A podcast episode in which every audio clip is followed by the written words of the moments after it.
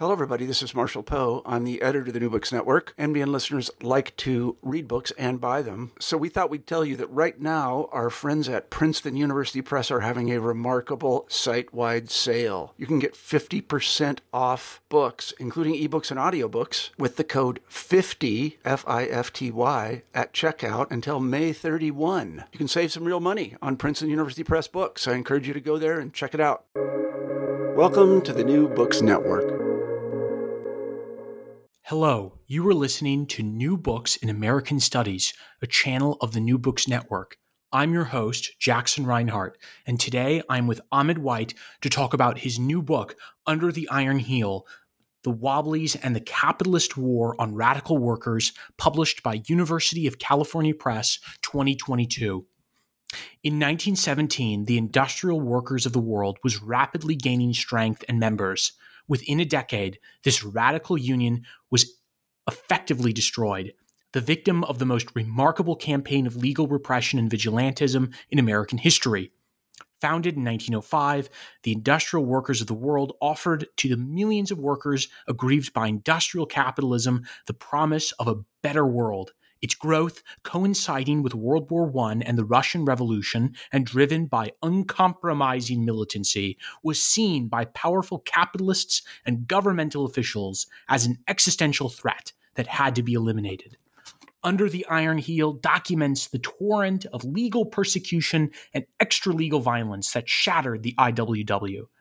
This book reveals the remarkable courage of those who faced this campaign, lays bare the origins of the profoundly unequal and conflicted nation we know today, and uncovers the disturbing truths about the law, political repression, and the limits of free speech and association in class society.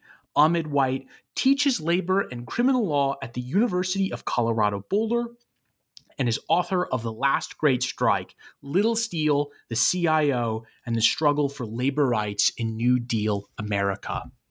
Ahmed, thank you so much for joining me on the podcast today. Thank you. I'm, I'm very happy to be here. Fantastic. Well, before we get into the content of the book, can you tell me a little bit about your academic background and what led to the writing and publication of Under the Iron Heel? Sure. I've uh, been a law professor for about 24 years and spent um, maybe the first third of that period uh, pursuing conventional topics for law professors in a pretty in a fairly conventional way. I always had a, a, a leftist cast to what I did, but the topics I chose were pretty uh, were were pretty unremarkable. Uh, I was a a criminal law scholar, more or less, with um, a focus on the ways in which the criminal justice system uh, didn't live up to its own ostensible values and uh, essentially got bored with that and uh, began more and more to pursue um, a historical focus in in my scholarship and one that one that that very quickly uh, entailed uh, an emphasis on labor um, and labor repression, which which fit well with my uh, initial interest in the criminal law. And so you mentioned the book I wrote, um, published about um, six or seven years ago, about the Little Steel Strike in 1937. Uh, this book on the Wobblies was maybe germinating even before that. Uh, maybe 15 years ago, I think I wrote an, a lengthy article about the IWW and the crime of criminal syndicalism, which was used uh, to great effect um, to persecute the IWW in the 19 teens and 1920s. Uh, and so a few years ago, I decided to revisit that interest. A few years ago, meaning six or seven years ago, um, having finished the book on Little Steel, I, I decided uh, I would take up this topic, and and and here I am. So, what are the origins of the industrial workers of the world? This is something that's been on your mind. You've you've dealt with labor history, labor relations in your research, and while the IWW in my part of the country, the Pacific Northwest, has a long and storied history, many people, I think, even though the union still exists, are unfamiliar. So, tell us a little bit about the origins of the IWW and what the ideology of the union, industrial unionism, revolutionary syndicalism entailed. Yeah, so the IWW uh, was founded in the summer of 1905 in Chicago uh, by um, a broad array of figures, most of them uh, tied in some way to the labor movement. Uh, some of them, many of them, industrial unionists, many of them also with a socialist or anarchist uh, worldview, and many of them veterans of very, very um, violent, uh, sometimes deadly labor struggles of the sort that were pretty common in um, the late 19th, early 20th century. And all of that was imprinted in the organization as it as it took form in the years after 1905, in a great skepticism about the state, um, a hostility to the state, even, um, and an understanding. Um, it's pretty widespread in the organization, close to universal at some point, that the state was not in any sense a reliable ally, even in the most contingent way, of uh, organized labor um, and radicalism. If radicals and unionists were doing what they were supposed to be doing, and advancing the interest of working people. Uh, the union also was uh, unabashedly an industrial union committed to organizing industrial workers along industrial lines. Um, in that respect, separating itself from one of the main tendencies in the conventional labor movement as it then existed. Um, uh, many historians have especially recently, argued, uh, I think pretty persuasively, that it's a mistake to think of the AFL as it existed in 1905 or 1910 or whenever as strictly uh, or overwhelmingly even uh, a craft based organization that had no interest in industrial organizing of the sort that the IWW. Um, was interested in. Nevertheless, uh, it was clear then, and it remains clear today, uh, that the AFL uh, was not as focused in industrial uh, unionism um, as it could have been, and as uh, those who founded the IWW insisted the labor movement should be. So the union that took shape was, again, overtly industrial in its outlook, uh, very hostile to the state, and, and above all, uh, opposed to the reign of capitalism, uh, intent on bringing uh, capitalism down and doing so by an, an interesting, um, a really fascinating method. At the core of IWW strategy and ideology was the idea of organizing the entire in, um, industrial working class um, and eventually calling one great strike uh, that would be used to bring down uh, the wage labor system. And by this means, uh, the union thought that its members thought that uh, they could achieve a, a fundamental revolution. They could overthrow capitalism by essentially or largely nonviolent means that wouldn't involve relying on the state, capturing the state in the fashion of many communists.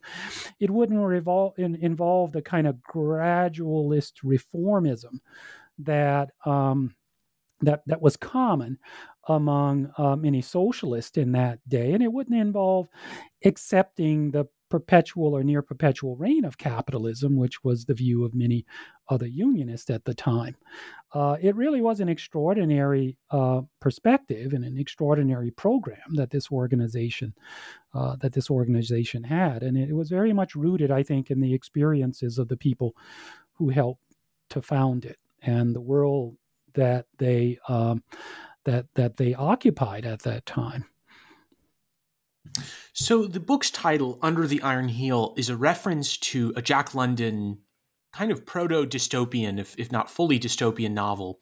What was Jack London's relationship to the IWW? He seems uh, to be beloved by members. Um, and what is this iron heel that appears so frequently in wobbly literature? What is the iron heel to your average wobbly in 1915, 1920? Sure. So Jack London has an interesting relationship to the IWW. He early on clearly um, sympathized with the organization, uh, and I argue was influenced by the organization. Uh, the book from which, the Jack London book, the novel from which I take the title of my book, uh, The Iron Heel, uh, was published by Jack London just a couple years after, a few years after the founding of the IWW. It tells the story uh, of um, a revolution, a workers' uprising and revolution that was that was violently and decisively put down uh, by what he called the oligarchy. Uh, a consortium of powerful capitalists who are eventually aided in their efforts against uh, this uprising by reformist elements, uh, including reformist elements of the labor movement. Uh, you can see how this would be influenced by this plot, would bear the influence of the IWW. And you can also see in turn how members of the IWW would find in the novel, um, in some ways, a story about themselves, um, a, a, kind of anticipation of their own fate. Now, it's a it's a very grim story. Um, London uses a, an interesting plot device where this story is unfolded through the discovery of a manuscript many hundreds of years in the future. After finally, after finally, after hundreds of years of oppression, this oligarchy had been itself overcome, uh, and and um, a, a, socialist world had been created. Um, in its wake. So you can see how this would be in many ways a kind of grim story. And, and one of the things I argue in the book um, is that in a lot of ways, the IWW's experience was a confirmation of the pessimism that ran through London's story and that eventually uh, helped drive London himself out of the socialist movement uh, just uh, a few months uh, prior to his death in 1916. Um, at the same time, though, London, I think, was quite inspirational uh, to the IWW. The the movement, the the, the union rather, was famously um, famously um, insistent on the improvement of its members of the working class in general. Put a great emphasis on literacy, on um, on on education and learning. Its union halls were um, quite often, not often, were, were almost universally uh, well stocked with books and musical instruments and things like that. And London's writings, not just this novel, The Iron Heel, but many of his writings featured very prominently uh, in the IWW library. Um, the Iron Heel itself uh, kind of functions, if if one's read it, as a as a primer in socialist theory. Um, and and so for many wobblies, it was for many many other leftists besides in the early 19th early 20th century, the IWW was uh, an introduction uh, to socialist theory with a healthy dose of uh, Marxian theory about it. And again, the book was was very very commonly uh, read uh, by Wobbly, sometimes offered as a copies of it offered as a prize to members who sold the most newspapers or uh, organized um, signed up uh, uh, the most workers or uh, the most new members or, or, that kind of thing. So it's very central to them. At the same time, London never joined the IWW, never seen any evidence of that. Um, and uh, you know didn't participate in in in their in their strikes and particularly come uh, the latter part of the 19 teens when the Union really began to surge. On the other hand, um, by then he was very near his his early death. Um, really, before the Union fully hit its stride in 1917, he had he had by then died uh, and and wasn't around to offer them uh, that kind of support. Uh, but when he died, and I note this in the book, uh, he was he was eulogized uh, by the IWW um, and in the course of eulogizing him in its in its newspapers, uh, the union's writers were um, very appreciative of uh, what he had offered them, and they went so far as to call him an IWW man, uh, Jack London, an IWW man, and they uh, they invoked his antipathy to the Socialist Party as a kind of which defined his, his last few months uh, in life as a kind of confirmation of their own, by then, uh, antipathy to conventional, at least the conventional right wing of the Socialist Party. So you mentioned that the IWW was adamant on improving the lives of its members. And by 1917, 1918, there were tens of thousands of Wobblies throughout the United States. Give us a sense before we move into the main legal crux of your book who made up the Wobblies? So who, who composed the great mass of this very you know large and transnational union? Yeah, so in its first 10, 9 or 10 years of existence, the IWW struggled to find its footing. Uh, it uh, distinguished itself by its ability to, um, to take hold of labor disputes that were already beginning to unfold and um, to manage those disputes, and sometimes did that very successfully, as it did uh, in uh, in Lawrence, Massachusetts, the so-called Bread and Roses strike in 1912, and then uh, the following year in Paterson, New Jersey, uh, in uh, in 1913, the silk strike there. Another, both of these were textile strikes, uh, and these were the only examples of the union's ability to insinuate itself um, in labor disputes, where initially it might have only a few dozen, a few hundred members, very large workforces. And next thing you know, it signed up hundreds, thousands, sometimes many thousands of workers. This did union was good at this, but this did not prove a recipe for sustained strength in membership numbers. And the union accordingly uh, struggled um, not just to find its footing, but to, to remain a viable organization. So by 1914, 1915 amidst the pre war depression, um, it was an open question whether the IWW uh, would survive at all. Well, by 1916 or so, uh, the union had discovered a different approach to organizing, one that was premised on um, inserting workers into workforces that were, and this is key, uh, often comprised of migratory or transient workers, mostly in the western half of the country or western two thirds of the country. Um, and organizing these workers. Um, initially, the union's initial success here was primarily among agricultural workers, migratory agricultural workers, particularly in small grain agriculture or wheat agriculture in uh, the middle of the country, in the, the Great Plains.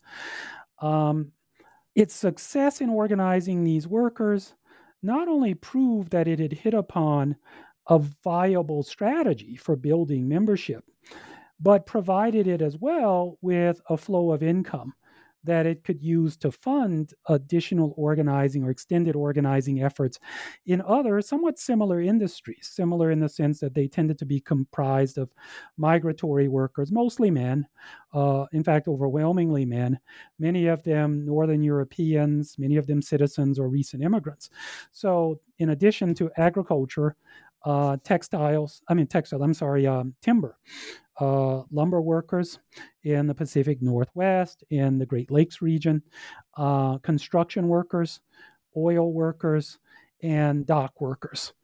Um, and so by 1917, on the basis of this new approach to organizing, the Union had rescued itself from the risk of irrelevance and was rapidly or had rapidly become uh, the this threatening force um, that warranted the, the, the extraordinary repression that it had to contend with by the middle months of that year that had been building since 1916 uh, but by the middle of 1917 um, had really become uh, something quite extraordinary. The Union had always had to deal with repression, as did pretty much every uh, American uh, uh, union in this country in the late 19th, early 20th century, if, if it was significant at all in terms of membership, in terms of demands, in terms of kind of power it could. We almost every union had to deal with repression. This was a time of of of, of, of very extensive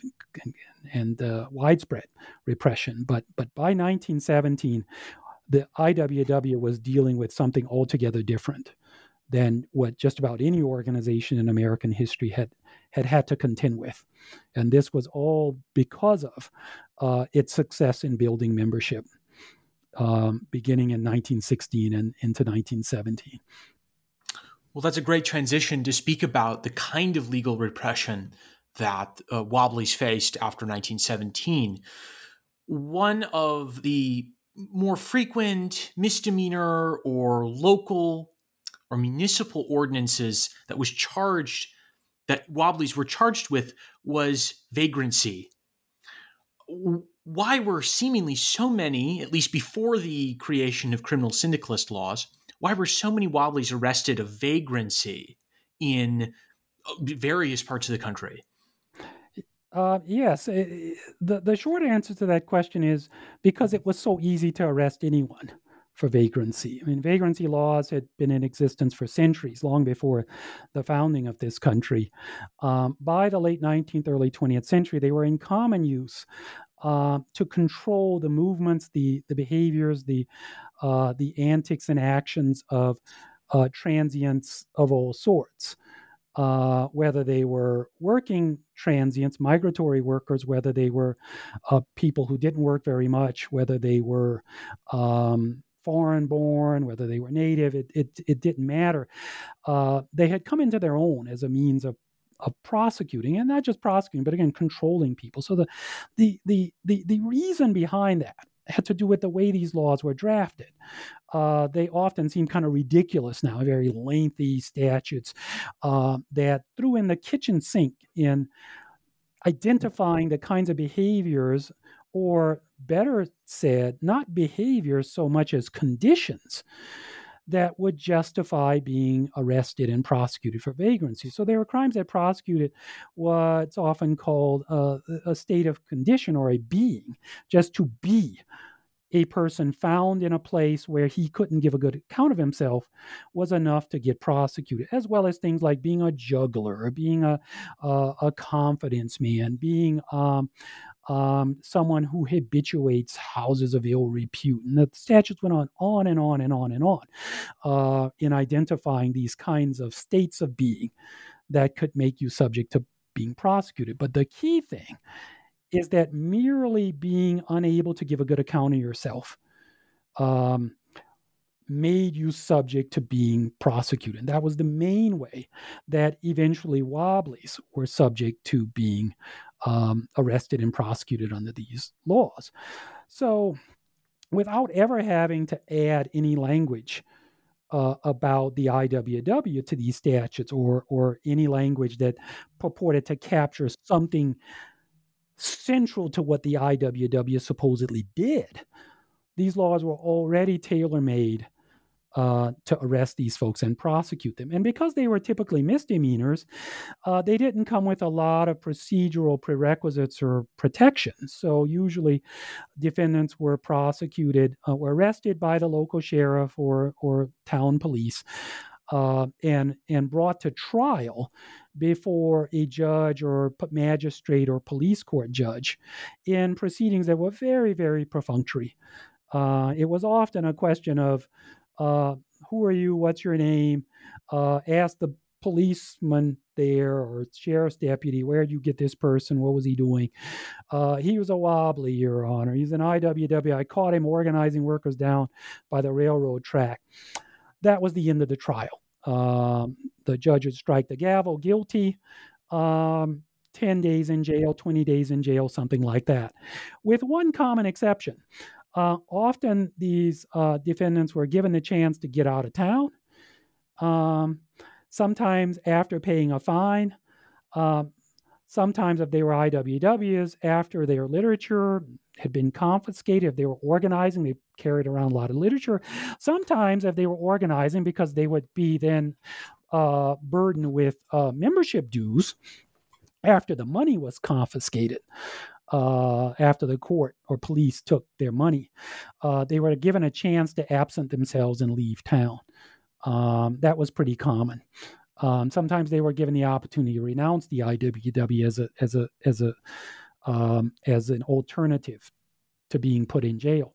Uh, this was just perfectly suited um, to persecuting the organization. And by far, it was the most common crime uh, charged against IWWs. I, I can't, no one can give um, any particular estimate about how often uh, the, the, um, the charge was used to arrest and prosecute people, but clearly we're talking in the, the, the, thousands upon thousands of cases 10,000, 20,000. I, I, don't know. I know that uh, just about everyone who stayed in the Union any particular amount of time was eventually um, arrested uh, on vagrancy charges. And since you had many tens of thousands of members and hundreds of thousands of people who passed through the IWW were members at one point or another, you can conjecture just how how great the number of people who were prosecuted and often thrown in jail for vagrancy had to be.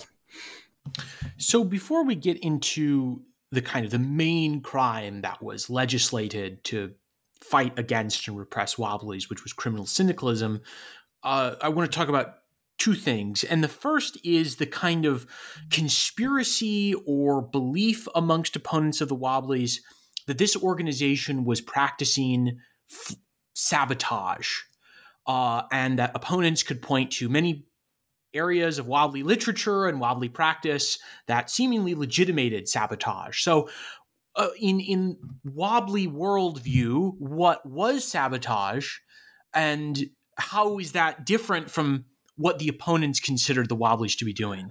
Yeah, so this is one of the the most interesting questions about this whole story. Um, sabotage um, became a preoccupation for the IWW in about 1910 into 1911. Um, and it served for the organization a couple of purposes. Um, the main one was to give a name, uh, one central name, to the kind of militancy that by that point the Union was making central to its identity and its image. Um, now, what made it eventually very problematic for the Union uh, was the ambiguity of that term. So, uh, in one sense, and, and there's still debates about about how the term sabotage came about. It's obviously a French word, uh, and and originated there and and and took on a meaning there, uh, similar to here with the IWW, for denoting a kind of a worker militancy in the workplace. But the key question is. Um, what particularly did it mean? Um, did it mean, on the one hand, simply, as the IWW often put it, withholding efficiency? Uh, not working uh, in the fashion that the bosses wanted you to work, uh, and thereby causing them trouble, costing them money, and bringing to bringing pressure to bear on them. Um, soldiering, for instance, doing the job, and we've all had this experience. Anyone who's had a job, doing the job as it's as it's ostensibly supposed to be done, which isn't the way you're actually supposed to do it. Um, which again cost the employer time, and time in a capitalist society in the workplace is money. That's one notion of sabotage. Um, on the other hand, sabotage had an, a different meaning, and that's the one that most people are familiar with today uh, so called destructive sabotage, breaking the machines. And so, one theory about the origin of the term of sabotage, not the only one, but one theory about the origin of the term sabotage, the one that, again, most people have heard of if they've heard anything about it, is this idea that the word comes from uh, the practice of throwing things into the machinery, sabot or or, or shoes into the machinery to break the, the machinery down. Um, that was another notion of sabotage. The interesting thing about the IWW um, is that it it promoted both notions of sabotage, and its members, to some extent, engaged in both.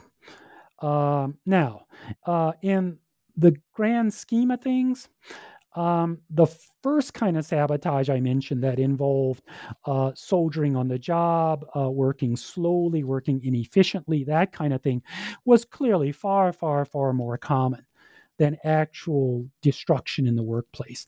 And the destructive sabotage that uh, IWWs engaged in was usually almost always, if not always, of a relatively minor sort.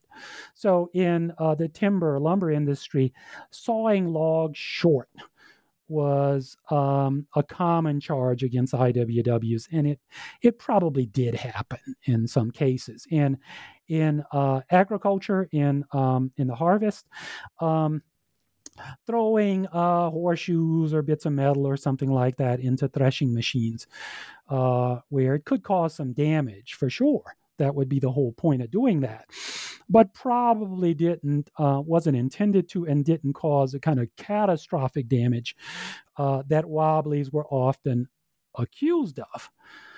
Um, so by 1917, uh, even before that, but really by 1917 and the start of the, the America's entry into the First World War, um, this fascination with these dalliances with sabotage had become a real problem for the Union uh, because it was, again, as we said earlier, it was gaining strength it was becoming the kind of threat to the interests of powerful capitalists that it had set out to be when it was formed. And these capitalists, especially out in the West, were um, were well organized, uh, were quite powerful, and were well situated to use um, the union's frequent invocations of sabotage in its literature and speeches, things like that.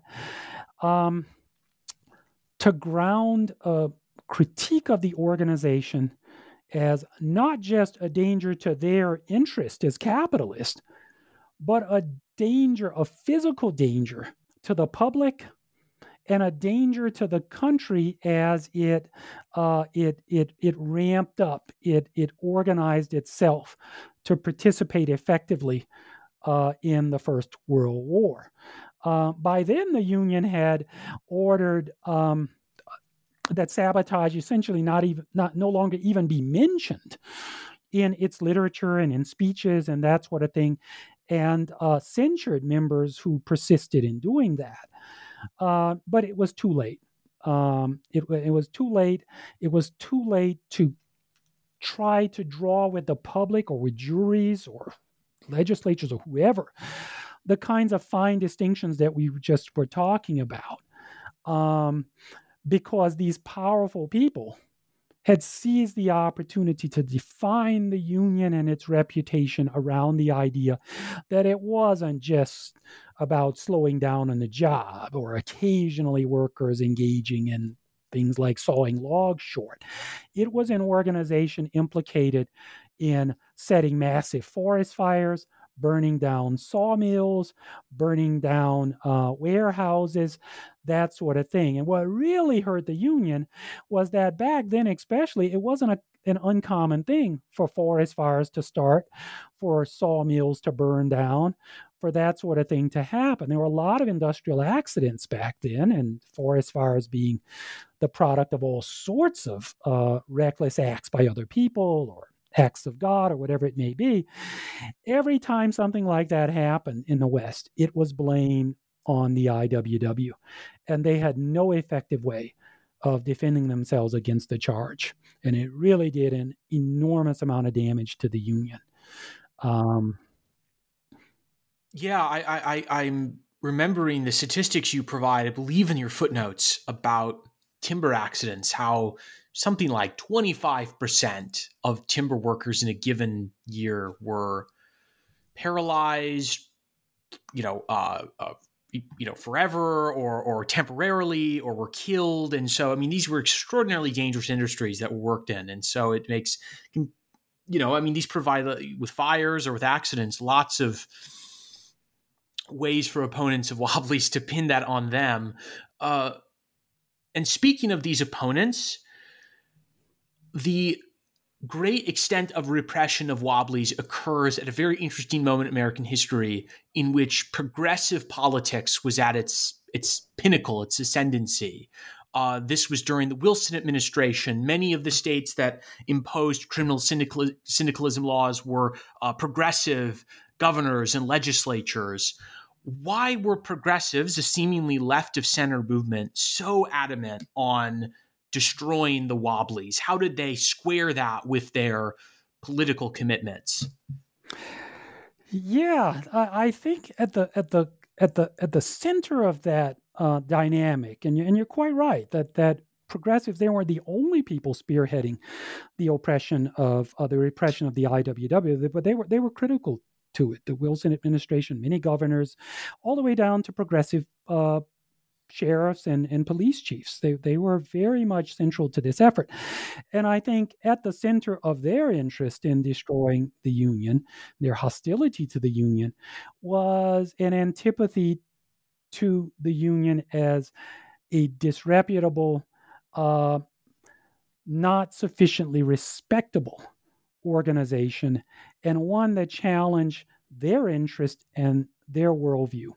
Progressives then and now were about reforming the capitalist system, not about destroying it. Uh, progressivism was then and now a primarily middle class movement. Uh, defined by middle class values. The IWW was not. It was an overtly, transparently, aggressively working class organization that celebrated the working class and often heaped disdain upon the middle classes, the professional classes. Um, these organizations or these movements uh, were not, at the end of the day, natural allies. Now, that's not to say every progressive was against the IWW. Some progressives uh, distinguished themselves by assisting the organization, particularly when it faced um, this torrent of legal repression, stepping up as legal counsel uh, for the IWW, providing uh, some funds uh, for uh, the purpose of. Um, of uh, legal representation and to some extent uh, agitating for the repeal of uh, the statutes that were used to uh, to prosecute the union. But for every progressive who did that, you could find plenty of progressives who uh, were were active in their hostility uh, to the union. Again, from Wilson on uh, downward. So the major legislative legislative uh, nail in the coffin, at least in hindsight, for the IWW was the criminal syndicalism laws that were passed in a variety of state and utilized in, as your book lists, countless court cases against hundreds, if not thousands, of wobblies uh, throughout the late teens to early 1920s. Give us a sense of when criminal syndicalism laws began to emerge in state legislatures and and then how, how they were employed in a trial setting because you, your, your your book spends in, in great detail an erudite detail the the the numerous trials and kind of futility that wobblies in the representation would face when trying to argue against a criminal syndicalism charge Sure. So you know, it's no secret among historians that the IWW was the victim of a great deal of uh, of repression, including legal repression. Most of the emphasis, though, has been over the years on um, a, a, handful of federal trials uh, that began. They began with the number of arrests in uh, the late summer of 1917 and continued through 1919 into 1920. Um, these were premised on the Espionage Act, which is enacted in the the late spring, early summer of 1917, still in existence today. Um, people like you know um, Edward Snowden and Julian Assange are being threatened with prosecution on the Espionage Act. The Wobblies were prosecuted under a provision that essentially made it a crime to interfere with the war effort. Uh, and they were charged under a conspiracy theory uh, which it makes it very easy to prosecute people and convict them. You don't have to prove they actually did interfere with the war effort. You just have to prove that they agreed among themselves to try to do that. Uh, and so um, uh, the better part of 200 uh, members, including a great number of the union's leaders, were convicted. Uh, mainly in these three big trials, one in Chicago, uh, one in Sacramento, and another uh, in Kansas City. Um, so these p- historians who focused on these trials, and I talk about them in the book, are right to do so. The trials were very destructive to the organization, very costly, and they landed most of these people, well over a hundred of these defendants, in federal prison, where they endured terrible conditions, uh, many of them for several years before they eventually got out what's often been forgotten, what's typically been either forgotten or given short shrift in this, this accounting, a recounting of the repression the Union endured, uh, are the vagrancy laws, which we talked about a few minutes ago, and the criminal syndicalism laws. Um, the criminal syndicalism laws were first enacted, or the first of these were enacted in the spring of 1917 in Idaho and in uh, Minnesota. Um, clearly, clearly, the purpose behind them, the overwhelming purpose, was to criminalize the IWW. Uh, in Idaho, the main impetus behind their enactment uh, was the timber industry, uh, dealing with a rise in IWW activism, and organizing success in that state. And in Minnesota, a similar dynamic, not just the timber industry, but also the mining industry. Um, in both of those states, powerful capitalists uh, exerted influence in the legislatures and got these statutes enacted. The first statute was enacted in Idaho, and it was drafted there by a guy named Benjamin Oppenheim, who had been recruited by some timber capitalists and their allies to come up with a statute to put the IWW out of business, is the way they put it.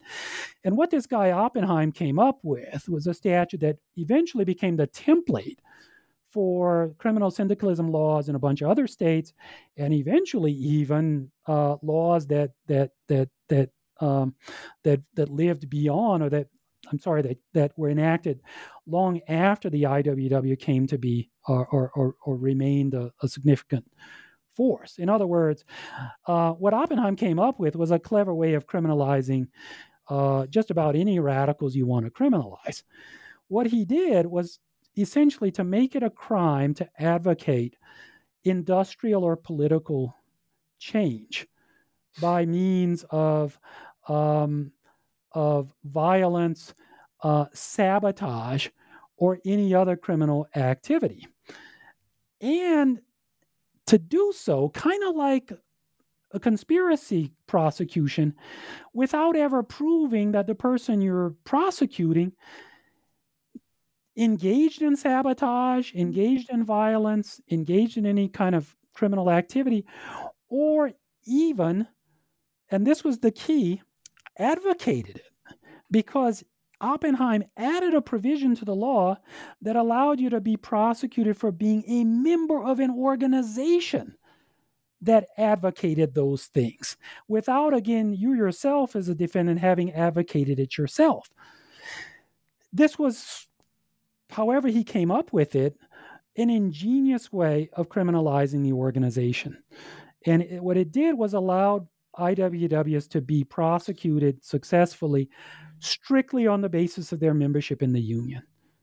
You didn't have to demonstrate anything really, except that they belonged to the union. And then the prosecutor would get up there, uh, enter a bunch of IWW literature into evidence, uh, literature that often, especially if it were older literature, invoked the concept of sabotage. The union believed in sabotage. This person's a member of the union. Therefore, this person is guilty of criminal syndicalism. And so hundreds of IWWs were arrested, hundreds were prosecuted, and several hundred were sent to prison uh, for violating these criminal syndicalism laws. After Minnesota and uh, Idaho enacted their criminal syndicalism laws. Other states followed suit. Eventually, uh, 20 or so states, uh, most of them west of the Mississippi, had criminal syndicalism laws, um, and they were used pretty aggressively, especially in California, Oregon, uh, Washington, Idaho, um, to some extent in Kansas, and um, and a few cases in Montana, few other cases scattered around uh, the region. But they were very effective because what they did was allow um, local prosecutors to fill a large gap left by the other means of persecution uh, that were available to authorities in that period. The federal prosecutions under the Espionage Act and some other federal, similar federal laws were very useful at, in getting at the union's leadership. But a federal prosecution is, as the um, the the old saying goes, you know, don't make make a federal case of it, cumbersome, expensive, uh, high profile, ultimately relatively difficult to mount to to to use effectively against an organization. You can do it, but but it takes a lot of resources. It takes a lot to get going. It takes a lot to see people ultimately in prison. Um, at the same time, the vagrancy laws were very easy to deploy against anybody, including IWWs, but they didn't come with the kind of super severe penalties that either the federal prosecutions did or the criminal syndicalism laws. The criminal syndicalism laws were at once very serious, they were f- mostly felony crimes that involved lengthy sentences. The most common sentence was an indeterminate one, 1 to 14 years in prison, where the parole board or the prison board, whatever it was called in the particular state, would actually set the amount of years you would serve, usually three, four years, something like that. Uh, very serious sentences that could also, unlike the federal prosecutions, be administered relatively easily. Uh, some county prosecutor could decide without getting a permission from the attorney general or the president, anybody else, I'm going to put these wobblies in prison and do so um, without um, using a great deal of resources uh, without activating the kinds of things you needed for a successful federal prosecution. So it filled a gap.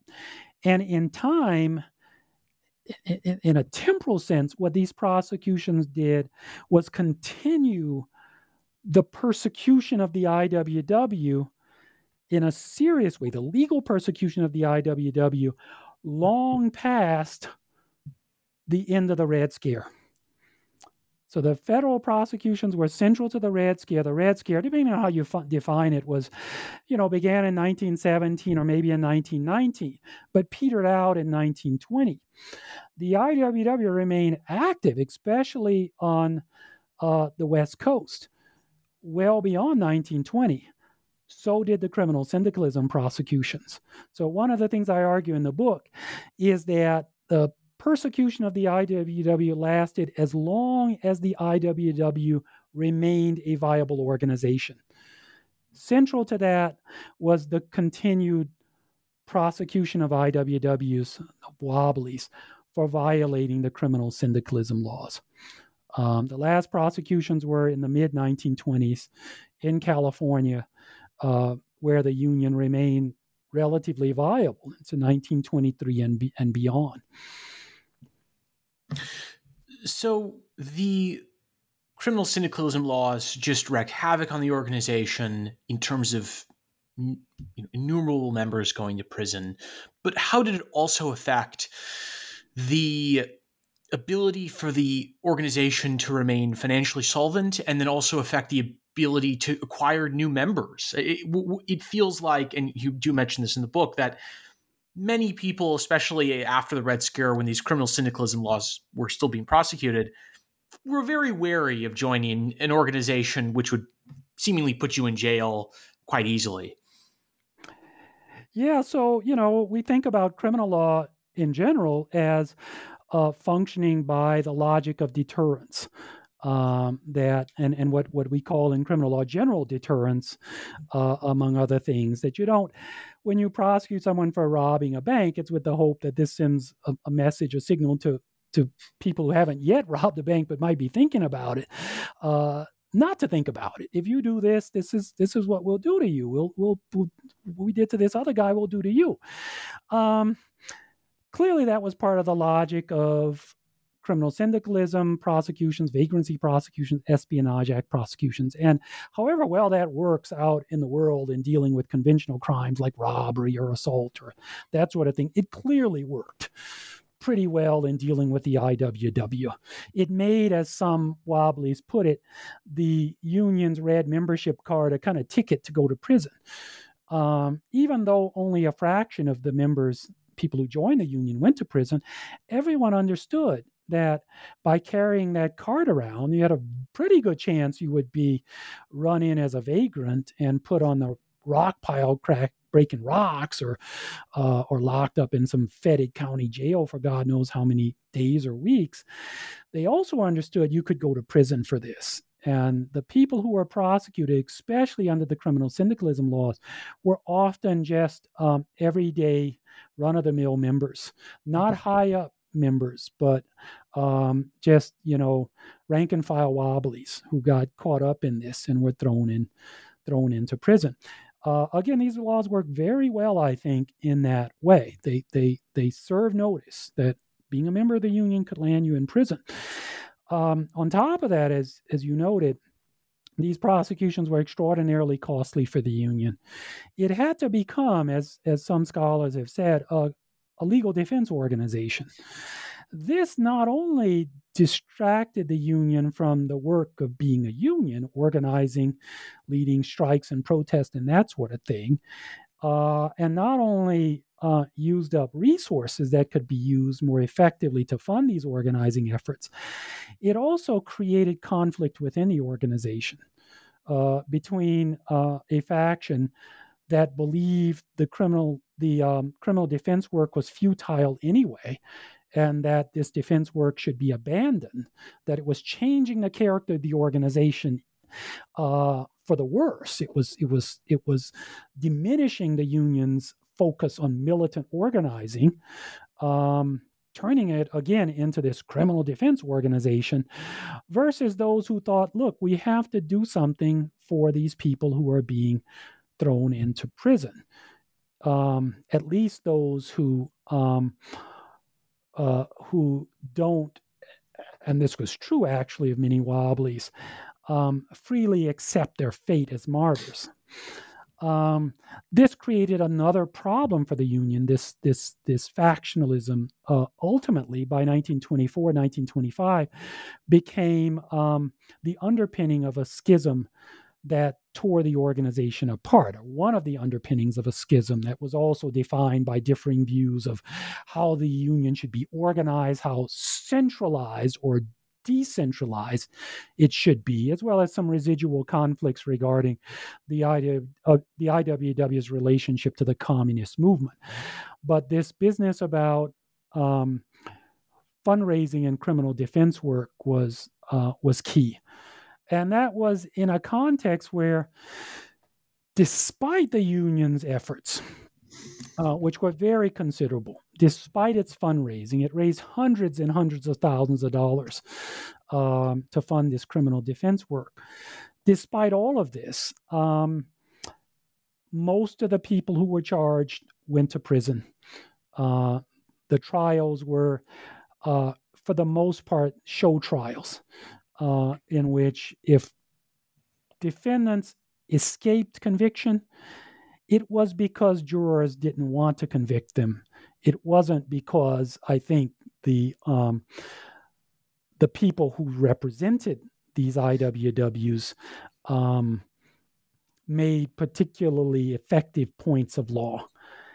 And that's true even though there's a story to be told about the dedication, the courage, um, the the abilities of a small cadre of lawyers who at great cost to themselves financially in terms of the risk of physical violence. Some of them were were were attacked by vigilantes. In terms of the, the risk of criminal prosecution some of them were themselves prosecuted. Despite those risks this cadre of lawyers stepped forward to represent these people. Um, but they knew that the law itself offered few opportunities to avoid uh, conviction. And they themselves were often reduced to arguing for a jury nullification, asking the jury, look, are you going to send these, these workers to prison uh, on the basis of the kind of evidence that these prosecutors have mustered and on the basis of these laws that we know are unfair laws that are designed uh, with no regard for civil liberties or this country's legacy of freedom of speech and freedom of association. Are you going to send these these boys as they often put it you're going to send these boys to prison? That worked i think much more frequently than making arguments premised on fine points of law so you mentioned free speech, free association, um, which are contentious topics today in both public and legal circles. Um, I think to some who are maybe listening to this and who haven't read the book yet, they may be thinking, wait a minute, th- this is a guilt by association statute. This is a, a seeming violation of the First Amendment to free speech and assembly. Why didn't all of these lawyers for the uh, Wobblies make these, you know, easy cases of of simple First Amendment legis- uh, litigation? What why mm-hmm. why was it much more complicated uh, on the appellate and Supreme Court and state Supreme Court level to argue for free speech rights for these wobblies at the time? It, it was a difficult argument to make to succeed with because the courts were um, aligned against the wobblies and aligned against the kind of of broad free speech protections that eventually uh, came into being that the courts eventually in this country embraced. So, so one theme in the book is just that: the hostility of the appellate courts to the kinds of arguments that these people were making. This was an interesting time in American uh, jurisprudence, in the history of the American courts, because it was around this time that the courts first had to kind of confront foursquare uh, the constitutionality of the Espionage Act. Uh, and eventually of the criminal syndicalism laws, of laws that criminalized um, advocacy and criminalized association. Uh, and the court's reactions, uh, the court's response in these cases was almost universally hostile. Um, and it would it would not be until the 1930s that the courts tentatively suggested they would retreat from uh, this hostility to rights of association and rights of free speech when being exercised by radicals. And even then, um, the courts uh, once again uh, kind of resumed the position they held against the Wobblies in the late 1940s and through most of the 1950s to justify the similar wave of persecution of communists. It was only in 1969 that the Supreme Court finally, finally uh, ruled that the criminal syndicalism laws, even though even even then the court said were not on their face unconstitutional, they really could not be any longer uh, enforced in the way that they had been enforced against the IWW, uh, by which time they were not being enforced very frequently at all. Uh, so, one of the stories in this book is again about the hostility of the courts in a way that underscores, um, I think, how relatively recent um, the traditions of free speech and freedom of association we have in this country are, at least insofar as they're protected by the courts. And and this is, I think, a key point that I hope readers um, ponder um, in light of recent developments and debates about free speech uh, and the First Amendment, how relatively uh, contingent and um, and and and insecure those rights can be. Uh, they, they, they certainly cannot be taken for granted and should not be taken for granted. Um, the Wobbly story clearly indicates that. I mean, one of the one of the one of the main ironies in the story, as I tell it, is that Earl Warren, um, Chief Justice of the U.S. Supreme Court during the so-called Warren years, a Warren era, uh, when the court, with Warren's um, active uh, leadership, uh, led what many people, I think, rightly call a civil liberties revolution. Uh, it was the Warren Court, for instance, that not only um, made it finally made it difficult to prosecute people for criminal syndicalism and similar laws, um, but likewise um, expanded the domain of civil liberties more generally in this country. One of the ironies here is that one of Earl Warren's first cases as a district attorney in Alameda County was the prosecution of a man who had been in IWW but was migrating at the time, I think, into the uh, the communist movement for criminal syndicalism. Um, there's a story here about civil liberties and about the struggle to create civil liberties in this country, freedoms of association and free speech. Uh, the Wobblies didn't benefit from that. They were central to that. Um, there's another story here, kind of parallel story, uh, that's been told uh, in more detail by by uh, uh, by others uh, about the role of the ACLU uh, in defending IWWs and other radicals in this period. Um, and how the, the ACLU kind of came into its own as an organization that at the time was focused on the defense of radicals, of labor radicals uh, in particular uh, during this period. Yes, I, I, wrote that down in the margins when I when I saw you mention that about the ACLU's its origins are in defending left radicals, and that's I think, a provocative statement now when there's this odd nostalgia amongst a kind of centrist pundit class for that, you know, nonpartisan ACLU that would defend all sorts of Nazis and um, who, you know, whatever kind of mm-hmm. organization you you want to you want to pin. So I thought that was a, a really relevant statement. Um, and speaking of relevancy, a penultimate question is after the as you say the wobblies became virtually irrelevant because of persecution and then the persecution stopped what did radical unionism in and outside of the IWW look like post basically 1930 with the the kind of again irrelevant death of the IWW yeah, so by the late 1920s, uh, the IWW was uh, was moribund. They were few thousand members at the most, down from a high of who knows, maybe 150,000 in 1917.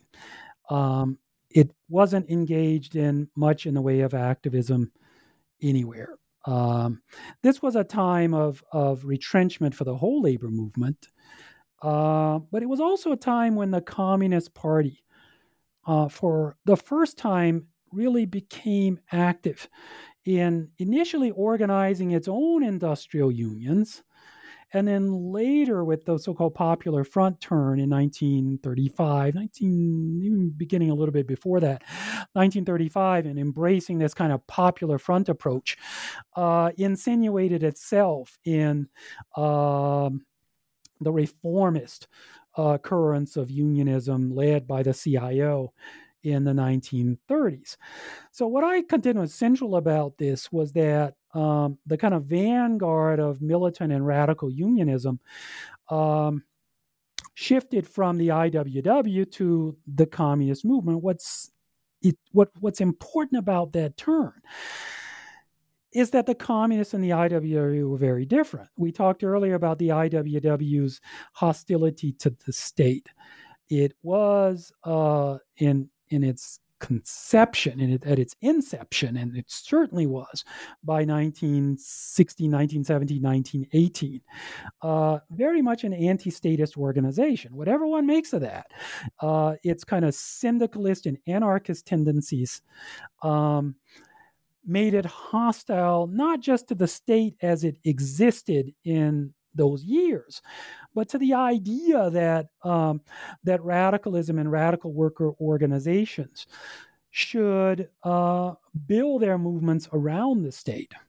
and the power of the state. The communism is quite different. I mean, communism, of course, was hostile to the state as it existed, but not intrinsically to the origin of the state, and particularly the kind of communism that came into being after the triumph of the Bolsheviks and the rise of uh, the Soviet Union and and through the Stalinist years, the 1920s and 1930s and uh, 1940s. Um, and so what this did was change, I think, uh, the political orientation of American militant unionism. Um, no longer did you have the forefront of American militant unionism being built around this anti statist organization. Instead, it was built around a very different uh, kind of unionism. And of course, when the communists threw in with the New Deal in uh, the mid 1930s, that kind of um, was realized in a reformist embrace of the state. Uh, that I think quite obviously uh, deprived militant unionism in that period of a lot of its radicalism. And you can't really be a radical if you're also making common cause with the New Deal. Um, and that was kind of the story of this. Again, whatever one thinks about that, the nature of that turn, maybe it was for the good, maybe the IWW's approach was doomed to fail but it was, however you answer those questions, it was the destruction of the IWW in the 19 uh, in the 1920s that made possible that turn. Uh, because the Wobblies just were no longer a force to be reckoned with in that period. And that opened the door. It cleared the field for uh, Communist Party unionism and Popular Front unionism uh, to take hold of the radical and militant impulses in American labor as they resurged in the 1930s.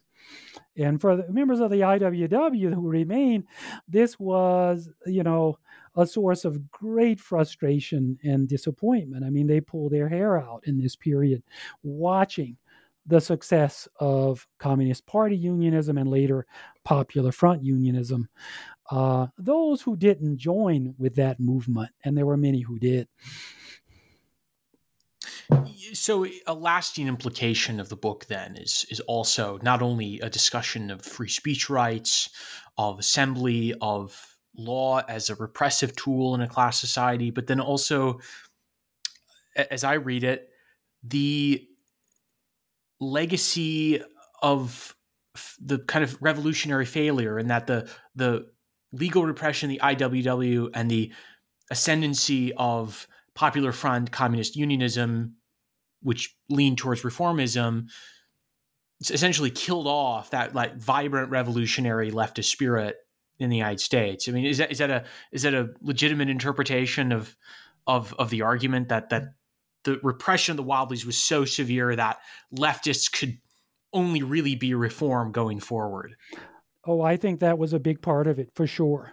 Uh, by the 1930s, again, there were there were a number of Wobblies who um, put aside their anti-statism or renounced it or whatever, and became either communist or CIO unionist or some combination of that. Uh, but many of those people uh, had been scarred by what they endured, and uh, that's not to say that they were less than extraordinarily courageous about it. Uh, I think they retained their personal courage, but they also understood that any movement that had any ch- chance of success might have to make the kinds of compromises that the IWW was unprepared to make. Uh, the message I think was very clear. Now the, the flip side of that was uh, many of these communists or uh, or or uh, CIO reformers who crossed paths with or had ties to the, the, the, the, the people who remained ardent wobblies were warned by those wobblies that the kind of um, of forbearance that you're experiencing uh, from these liberal or progressive elements in the New Deal, uh, it won't last is that you made a deal with the devil and you're gonna you're gonna you're gonna live to see uh, uh, the consequences of that and and they did. Uh, by the late 1930s, of course, uh, many CIO unions were already purging their uh, their leaderships and to some extent even their rank and file of communists, and that just accelerated uh, into the 1940s. And by the late 40s and through the 1950s, many of these communists were facing the kinds of persecution that um, the Wobblies had faced, and some of them had been Wobblies themselves. Uh, Elizabeth Gurley Flynn being uh, the best example of that, had, had played a very important role in IWW organizing, was nearly prosecuted for violating the Espionage Act in 1917, 1918, kind of avoided that in part because I think she was moving out of the IWW at that time. And then in the 1950s went to prison uh, for being um, a communist, prosecuted under the Smith Act, uh, the Alien Registration Act of 1940, aka the Smith Act, a provision of the Smith Act that was modeled after the criminal syndicalism laws that were used to prosecute the IWW. It's all it's all connected. It is all connected. So, uh, Ahmed, I am all out of questions. This has been a wonderfully informative interview. Thank you very much for joining me. One final question before I let you go is what future projects that you have planned? Do you do you plan to write about Wobblies again in the future? Um not soon, although I have some other projects I'm I'm working on. Uh, one about um, agrarian radicalism in the 1930s and the, the somewhat similar experience uh, that those were central to that um, uh, to that movement endured. Um, and there's also a story yet to be told about the use of criminal syndicalism laws and similar kinds of statutes against communist unionists in the 19 uh, late 1920s, early 1930s. A, 30 that's, a story that's been told well with a particular emphasis on on certain places, um, but in a way that's left out um, some aspects of that history. And so I may turn uh, to that. So I've got a, a few irons in the fire uh, in the wake of this project. But hopefully, no iron heels in the fire. No iron heels, although one, well, one always again, has to expect that these days. exactly, exactly. Well, uh, Ahmed, thank you again for joining me on the podcast. It's been a pleasure. You have been listening to New Books in American Studies, a channel of the New Books Network discussing Under the Iron Heel, The Wobblies, and the Capitalist War on Radical Workers, written by Ahmed White, published by University of California Press 2022. Thank you so much for listening. Have a great rest of your day. Goodbye.